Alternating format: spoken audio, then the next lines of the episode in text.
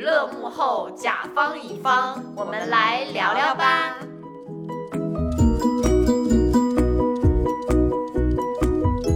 大家好，我是丹娜。大家好，我是拉拉。我们游走在品牌方和媒体之间，看到、听到了很多让人印象深刻、很哇塞的事情。茶余饭后听段子，工作之余有参考。拒绝无聊，来聊聊 吧。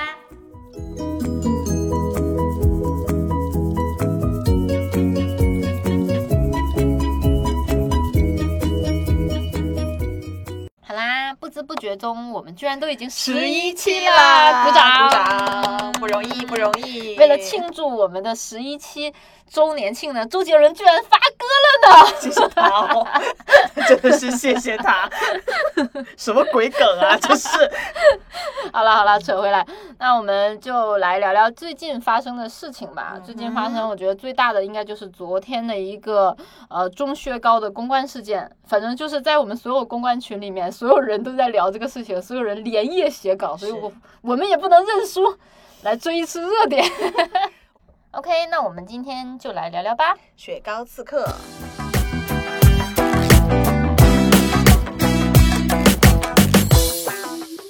好的，那这段时间大家一直在聊到钟薛高，到底为什么会突然从一个网红品牌众星捧捧月，嗯变成了一个人人喊打的状态呢？我觉得其实这分为几个原因吧。第一个可能就是一个情绪的问题，大家可能需嗯需要一个情绪出口，特别是在当下经济环境越来越不好，然后导致的一个通货膨胀。你不觉得除了你的工资之外，越来越多的东西越来越贵了吗？ 是，反正我是不知道，它居然有一有一个雪糕是一百六十块，啊，是吗？我以为哦最贵的是六十六块那一一百六十块那只一确两实百了，有点很过分。贵了。所以就是在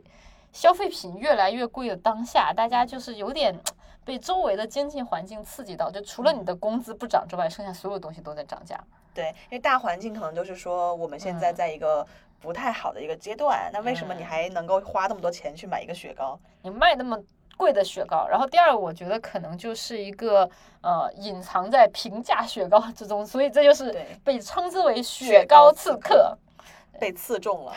我真的是有一次去结账的时候，我们拿一个斗胆拿了一个钟薛高，还是那个最普通的牛乳口味，嗯，就已经十几块了，他没有就是在上面打出来没就是有什么统一零售价什么什么的嘛。任何字眼都没有，只有一没个有钟是吧薛高。然后就有可能在这个十几块钱当中还隐藏着一个一百六十六的那一款，是吧？那我就惊喜款， 啊谢谢没有遇到 他，刺是中抽盲脸盒吗？我觉得像是这种经历，大家应该就是在现在哈，多多少少的都会有，就是隐藏在平价雪糕之中，然后在你买单的时候又不知不觉的让你感受到尴尬瞬间。嗯就是大家都在排队，然后你你这么一根儿雪糕，然后你就想放回去也不是，对然后想买了也不也觉得自己是个冤大头我有看有人就说，因为钟薛高治好了他的社恐，啊、因为就是太贵了，然后他就大胆的放了回去，对是吧？能不能把这个单去掉，我再重新买？对，所以在这种时候，我觉得这就是一个大家情绪的一个出口。然后还有一个，我觉得推到最高潮的应该是那个自媒体发的他那个视频，就是说，呃，火火烧不化，对，那个我其实不太明白，为什么他们会用一个喷火枪去烧一个雪糕，它的动机从何而来？我感觉他是想说明这个东西的食品质量问题。他说他很多加了什么卡拉胶嘛，对吧？嗯？但是你拿你就算是拿火去烧一块冰，它也烧不化呀。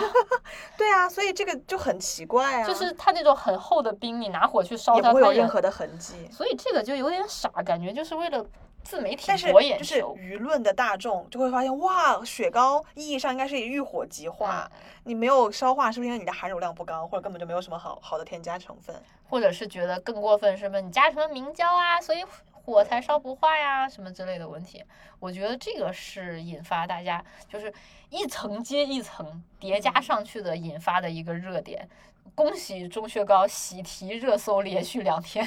但其实来说的话，它的原料是 OK 的吗？嗯，我觉得这个就要说到钟薛高的一个回应了。作为一个公关人，我觉得可以表扬表扬他们，因为他首先是第一时间正面的回应他，并且他只明确了明确的回应了所谓的一个火烧不化的一个问题。嗯，嗯，因为别的问题你又不能回啊，你怎么说雪糕刺客的问题和你怎么回说太贵的这个问题呢？对吧？你没有办法去回应，所以它针对性的只回应了就是自媒体上面的一个所谓的评测火烧不化，并且将食品成分的都写的明明白白，然后呢，将事件稳定在了一个自媒体的一个就是口嗨当中，没有把它升级成一个食品安全的事件。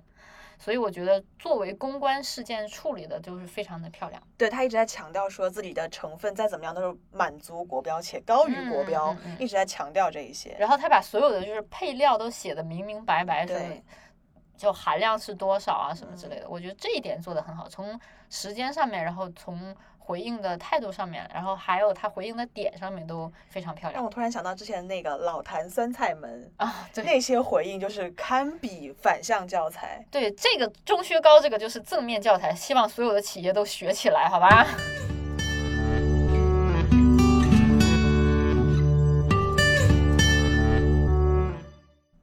那他的公关案件处理的这么漂亮，我觉得可能也是跟他的创始人有关系。啊，他创始人是一个什么背景呀、啊他的那个中薛高的创始人林胜是一个广告人出身，我们广告人牛逼，前有留恋， 后有留声，我觉得被淘汰 了。人 OK，家要回去写 PPT 了而已，好吧？ fine。现在其实很多新消费品牌都是一些呃媒体人或者创意人为背景的嗯嗯嗯嗯，主理人来去发的嗯品牌。你有之前跟他们团队合作过吗？就是像中薛高有啊，我们之前有简单的合作一些小的线上砍片活动。那我是觉得通过这次公关稿，我是对他们团队蛮有好感的。那你实际跟他们公关团队，就是你实际跟他们的团队合作的话，大概体验是怎么样的？因为我就是比较就是中肯的去说吧，嗯，嗯，因为我们当时合作的时候非常赶，应该就是下一周要执行，上一周跟他聊合作，他们就回复的非常快，而且条理很清晰，马上拉群去对接怎么样的你就是传说中那种半夜十二点会给人家发信息的我客户方吗？ 倒不是，然后连夜赶。但他们真的是半夜十二点会回信息的那种人，哦，嗯那还蛮而且一定会把整一个的呃时间节奏摆得很清晰给你，所以我觉得他们这次回应这么快速，跟他们团队整一个的反应速度还有逻辑清晰是很有关系的。嗯嗯嗯，那我觉得其实这个不管怎么说，作为一个新消费品的一个品牌来说，他们的团队看起来还是比较优秀的啊。嗯我现在逐渐觉得“新消费”这三个字是会变成一个贬义词，你嗯是说都太贵吗？ 就约等于都太贵。对，因为自从某某日记上市之后，大家都会觉得作为一个新消费品牌，似乎只有量没有质，或者是一直在做嗯营销，却没有再去做研发。哦，你说到这个的话，让我想到就是钟薛高，呃，在他们出了公关稿，然后摆平了一些事情之后，就有他们林盛创始人的那个一个朋友朋友圈圈流出，嗯暗搓搓的暗指，就是说有友商在搞事情，在搞他们，嗯，嗯，其实也我觉得也还蛮明显的。特别是那个。他们有以钟薛高的口吻去发一些所谓看起来的一些官方回复，就是嗯感觉非常的自大和傲慢，就是感觉你爱吃不吃，爱买不买，嗯类似于这样的口吻发的一些所谓的官方回复，我觉得比较痕迹还比较明显，是友商做的。但具体是谁，我们也没有深深究这样一件事情。破案的事情就交就交给人家自己去做吧。但是我觉得他这一波啊，假设是被人黑，但他们的这一波应对，嗯，我觉得反而可能会让他更好的出圈，你说这是出哪一个圈？ 就是让普罗大众更知道他。因为虽然啊是新消费网红品牌，之前一直都是在嗯这一些什么投所谓投资圈啊，或者是一些嗯年轻人的圈、中产的这圈去知道他。嗯但现在可能更多的大众会知道有一个哦这么贵的雪糕，它可能会跟哈根达斯一样哦，那它我卖就么去贵试一下，是吧对？是是这样去理。那我觉对得就可以说到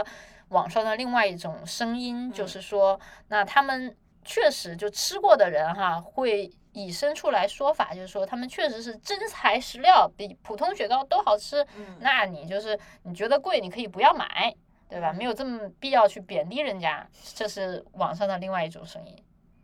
对，其实现在很多人都会说，贵价产品它总有它对应的市场人群。嗯嗯嗯嗯，之嗯前我忘了是哪一个某奢侈品牌发布的，我们的目标用户就必须要是年收入在多少多少百万，我知道的是 LV，是吧？ 就是他们把用户分为了三类人，嗯， 大概就是能买得起他们的人，跟想要买他们的人，跟买不起的人， 就是很简单粗暴的三类，就是头部用户，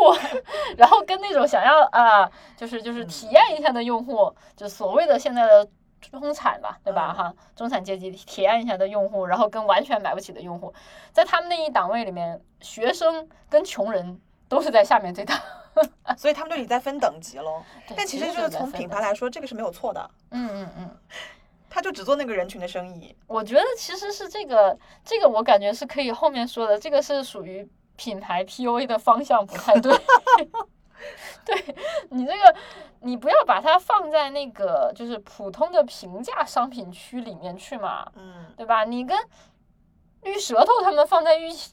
同一个柜里面，谁知道你六十六啊？对啊，就会误会啊。我本来抱着买绿石头的心去的，结果结账的时候我被刺中。 或者换句话来说，我想要买六十六的雪糕，我也不会去绿舌头那个区域去买啊。对不起，我很喜欢吃绿舌头，对不起，对不起，对不起。 没有广告，没有植入。不可以让别人说我们。对，所以嗯，说回来中薛高的话，我们会觉得他现在整个事情的一个走势，嗯，嗯，不见得是一件坏事，我还是这么觉得啊。我觉得吧，它能之所以这么快的平息，因为昨天是呃，人民日报都已经对对对下对场开始呃批评，说对是以中雪糕为引领的这种雪糕刺客太过昂贵的问题，嗯就是它被单独拿出来点名了嗯啊、就好像是。就一堆学生犯错，老师单独点你的名儿，类似于这种感觉。但是我记得这个事情，就是说高价雪糕不是在这一段时间，应该是前两周嗯，就一直在说高价雪糕、高价雪糕的一个事情，那如果然后到真的现在有一个是爆发点。对，那如果真的是友商搞事情的话，那只能说前几周一直是铺垫没爆起来吧。对啊，嗯，那像是那像是他这个事件能这么快的平息，我觉得唯一能得出来的结论就是谢谢周杰伦。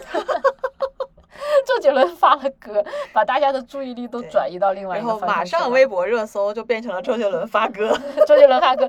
那些骂就是雪糕刺客的人都去打 call 了。我就拉倒。离开之前，不要爱的大道，反正我又不是没有人要。割裂的身体，如果你还想要，和那里的马甲。 OK，那我们刚才讲到了，像 LV 会给用户进行一定的分级， 嗯，是吧？那我觉得这个其实，在奢侈品行业里面还是蛮常见的一个行为。这个说不好听了，就是品牌在 PUA 你嘛，觉得就是你买不起，你买不起，对你买不起。所谓奢侈品嘛，当然是给奢侈的人可以去购买的。它其实主要是为了奢侈品这个东西它的诞生，它其实主要就是为了能满足上面一部分人跟下面一部分人的差异分分层的差异。对你，像是真正能买得起爱马仕的人，他不会每天去等着啊，去蹲什么时候有货啊，什么时候配货啊这样子的行为，他直接就直接人家就会送包上门这样子的事情。哦，我突然要想说，我嗯们最近说到那个单车的事情了。哦哦，配货单车就是我们想象中印这个象很夸张。对等一下去，我先给大家铺垫一下，就是某人现在成为了运动少女。耶，啊，就每天就是在户外露营，然后前两天跟我推荐飞飞盘，我还没去体验的时候，她现在已经变成了单车少女了。我飞盘还没有来得及玩呢。但是我觉得我真的非常不能入局。我来解释一下这个来龙去脉，嗯哼因为我们印象当中的单车还是我初高中骑去上学那种嗯哼什么红旗或者什么那个大大二八杠那种的，嗯嗯嗯就我们我们那个年代，就是最最贵也不过到几百块吧啊几。百块吧。到后面再贵一点就是那种运动型山地车，我记得有段时间就特别流行，就是骑那种大山地车，对轮子对特对对别对就是厚的种。但是它那个坐垫非常细，我一直不懂那个东西为什么会有人愿意去 骑，那它个是应该山地。就几千块吧，我觉得。对，几千块，然后嗯包括像什么迪卡侬也会卖再贵一点的，就是嗯最多三四千吧。然后呢，本人进入了一个圈子之后，他们在骑一种自行车是贵于五位数的，五位数起，甚至有人通过改装可以到十几嗯位数，它哦是 六五六位数，十几万。它是就是它会 自动骑马，对，我要我要说一下，它就是一个人力单车， 自己会走是吗？人力单车，但是可以折叠。对，我有之前看过一些新闻，就是说现在特别是北京为首啊，北京新青年们啊，在就是飞盘还有滑板桨之后，现在又开始迷上了单车，然后有时候他们一辆单车会比一辆车还要贵。是的，对，我觉得这个确确实有点，作为我等普通人来看啊，确实有点夸张了。所以这就是为什么，嗯，他们的这个折叠单车就可以彰显出它和那些骑共享单车人的区别。像共享单车还可以跟那种骑共享电单车的人也有一些区别，并且一块钱有五块钱的起步价，这个 这就是要体现自己的差异化呀。是的，然后，呃，像我想起之前小米有段时间上热搜也是一样的，嗯，雷雷总说我们是给屌丝用的，这个就有点谁会承认自己是屌丝啊？ 就是有些人也是恶意给自己打标签，嗯就比如嗯说嗯像安卓机跟 iOS 机，就会觉得是高富帅跟那个屌丝不同的阶层会用的东西。这个我觉得有点固体差异吧。现在安卓的话也蛮好用的，我觉得，说实 话，对啊，所以我们就回到刚刚那个观点，嗯，就是人类都会希望从平等当中制造不平等，就是我跟你一定要不同，嗯然后嗯嗯提升他的一些阶级的差异，来满足他对物质和呃产品的独特追求。我觉得这个可能是有一种消费幻觉，我就是我买了这个，我融入，我就可以融入对这样的一个圈子里是的面去。我觉得真的很迷幻。这本人现在在那个单车群里已经格格不入 了。首先，他们要早起去骑单车；第二，他们需要人手一辆五位数的单车，我真的做不到。人手一辆五五位车， 人手一辆五位数的单车，这个不就是跟那个《三十而已》的那个对女主，就是一定要买一个爱马仕的包才能融入到那个那贵个妇那个圈圈里子面才行嘛？但是这个很可怕，我有嗯一瞬间真的冲动了，想要去下单，因为你想跟他们一起是吗？就觉得哇，他们好像很酷、很好玩，想跟他们一起去玩。但是第二秒，我说，嗯，我根本不会骑几次啊。嗯，好吧，像像这个问题在我身上就根本不会实现，因为我不会骑单车。 对不起，我不会骑单车。对，反正就是，嗯，那其实再问一下，像他们这种能买五位数以上的，呃，骑单车热爱运动的人，一般是什么样的人？在你们那个群里面的话，不用上班的 人，那个群只有我在上班。财富自由的人是吧？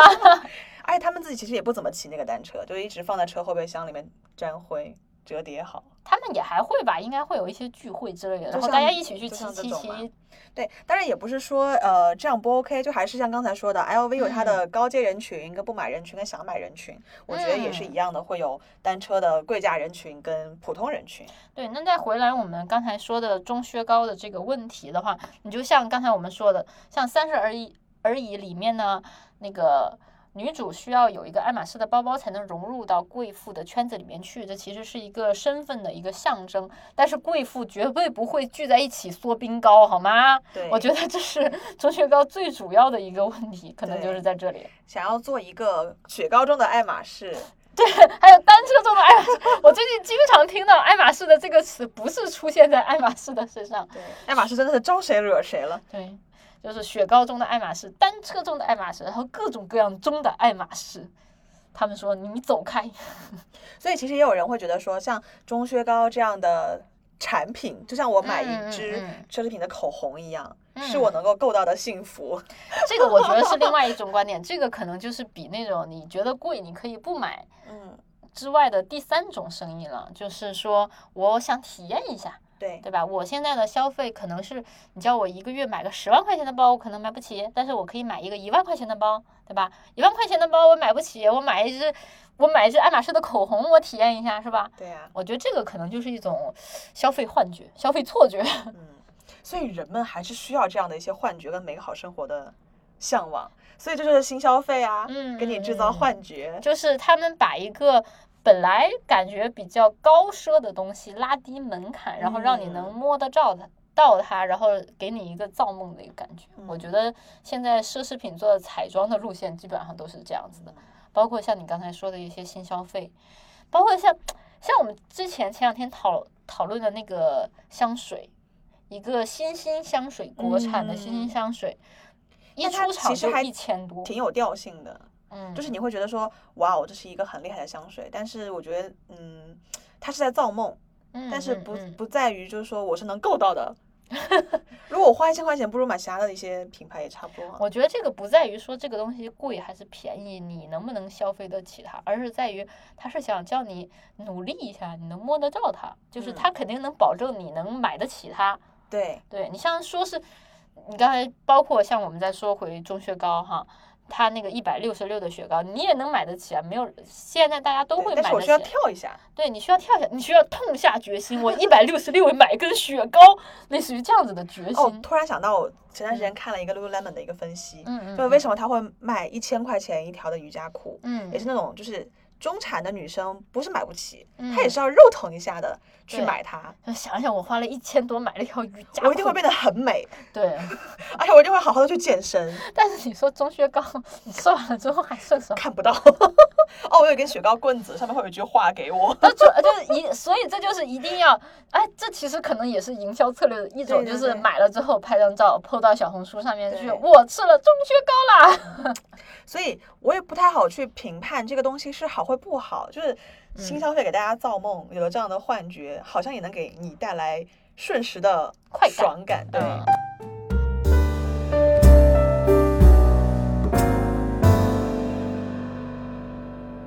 那我们今天聊了这么多，其实主要还是在聊一个呃消费升级的事情，是吧？是的，消费升级呢，在现在嗯、呃经济越来越紧缩的情况下，越来越不被大家看好和买单了。嗯，对，应该说清醒的人会越来越多吧。然后，那在这种新兴消费，它造成这种消费升级的情况下，我觉得它更多的是造成了一个阶级式的一个错觉。对。我记得前两年就是消费还很热的时候，大家都说消费升级，所有的行业都值得被重做一遍。但其实嗯那个时候还是说经济还算是在稳步的前进，现在的确是有一些压力的情况下，消费还在升级吗？大家还需要去有一些幻觉，去达到一些假象的阶级跃升吗？对，但并不是消费升级嘛，它并不是因为你买了这个东西，你就真的升级成了一个上位的一个阶层圈子。嗯嗯，那到底是这个消费升的是什么级呢？嗯嗯，但我觉得反过来说啊，就是说消费升级或者是消费本身也会带来很多整个产业链上的就业就业的机会呀，或者是更多的消费的机会呀，嗯，就是一个圈，嗯你，那我做觉了得就有你人从另买外一个角度来说，一个他这样子一个就业机会的事情，我觉得那也是他对还是有好的方向。但是对于你个人，就是对于消费者个人来说，那这个东西适不适合你，嗯。对吧？你买了之后你自己能得到些什么？我觉得大家还是可以考虑一下的。对，嗯所以归根到底，消费产品就还是要货真价实，你的嗯料足了，你的价值得，大家也就觉得是认可你的。嗯，没错啦。好啦，那我们今天聊了这么多，就到这里喽。那下期再见，那就下期再见啦，拜拜哟。拜。